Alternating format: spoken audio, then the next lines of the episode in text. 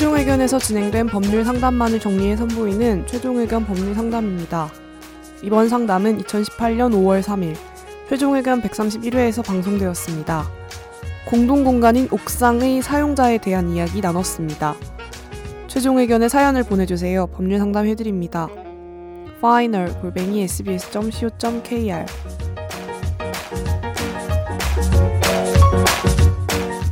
최종 의견 너무너무 잘 듣고 있는 청취자 새 아이 아빠 다시 메일 드립니다. 어유 애국자시네요. 작년 2월에 4층짜리 빌라 2층에 이사를 왔습니다. 은행 대출로 구매를 하게 됐고 사전 공유 내용은 3, 4층에 집이 한 채씩 있고 1, 2층은 두 채씩 있는데 4층에 계신 아줌마가 2층 저희 집 빼고 모두 집 주인입니다. 첫 번째 질문은요. 4층 아주머니가 옥상 전체를 사용하십니다. 옥상에서 날 좋은 날은 고기도 구워 먹고 그러고 싶은데 절대 오픈을 할 수 없다고 하십니다. 저희도 몇 평 아니 조그만 돗자리 하나 펼 정도 유치권도 없는 건가요? 무슨 말만 하면 법대로 하라고 하십니다. 일단 대답해 주세요. 이거는 이거는 법의 문제는 좀 아닌 것 같은데. 이거는 어, 그 약간 우리의 어떤 어. 관습이나 사회 상돌이나 이런 걸 봤을 때 옥탑방이라고 하면 옥탑은 옥탑방에 있는 사람이 쓰는 건가요? 어떻게 되는 건가요? 근데 옥탑방이 없는 거 아니에요? 지금 일단 구조상 옥상만 있는 것 같아. 아 예, 예, 그러니까 4층짜리 빌라고 아 이게 그거는 집 앞을 지나가서 올라가는 건가요? 이렇게 집 그 제 생각 열쇠를 아주머니 가지고 계신 것 같아요. 아. 옥상에 옥상을 쓸 그러니까 수는 아파트 있는데. 옥상이랑 똑같은 거라고 보면. 예, 예. 그러면 이거는 안 열어줄 이유가 없는 거 아니에요? 근데 이게 뭐 저 그냥 싸움 나는 일이라서 이거를 무슨 법적 어떻게 되는 거예요? 공 공용 면적 아니에요? 옥상 옥, 옥상? 이론상으로 따지면 그게 맞죠. 네. 그러니까 모두가 같이 쓰는 곳, 음, 복도나. 네. 그렇죠. 옥상 같이. 그러니까요. 근데 이거 열어달라고 하면 이거 솔직히 싸움 나는 일인데 이걸 뭐 법률의 영역으로 끌고 갖고 해결할 수 있을까 저는 그 유치권이 일단 있는 거죠. 사용할 수는 있죠. 네. 공용 공용 공간이니까 공용 공간 아니 왜냐면 아니, 법대로 하라고 하셨으니까 법을 얘기하면 또 들어주실 것 같기도 해서. 저는 이게 뭐 들어줄까요? 4층이라고 그 4층에 집이 있고 거기 앞에 음, 이런 음. 옥- 아 아, 그러면 좀 또 집 앞이니까. 빨래 널고 어. 네, 뭐 그러니까 그렇게. 거기 뭐 우리가 걸 말하는 수- 옥탑방 같은 아. 그런 개념이라면 그렇죠. 원래 사실은 옥탑방에 있는 사람들이 그걸 그걸 위해서 들어가잖아요. 그 그쵸, 그쵸. 집으로요. 예. 아 근데 옥탑방 제 친구가 사는 거 그때 가서 봤는데 그냥 정말 추워. 겨울에 춥고 뭐 얼어 붓고 제 후배 기자가 옥탑방에 살거든요. 지금도 예. 어. 그래서 몇 달 전에 한번 집들이를 했었어요. 누군데요? 이름 얘기해줬어. 얘기했었어요.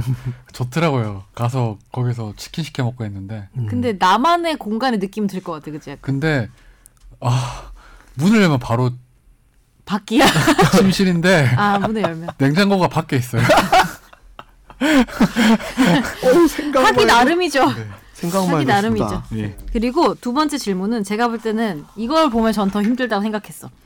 건물 입구 쪽에 차를 네 대 댈 수 있는 공간이 있는데 여기 주차를 첨부 사진을 해주셨는데 같이 하십니다. 겹쳐서 주차를 하시는데요. 전화를 해서 길을 열어주십사 얘기를 하면 툴툴거리며 열어주거나 사람이 다 다닐 수 있는데 유난을 떤다고 지청구를 얘기합니다. 이런 상황에서는 어떻게 해야 할까요? 역시 법대로 하란 말만 합니다.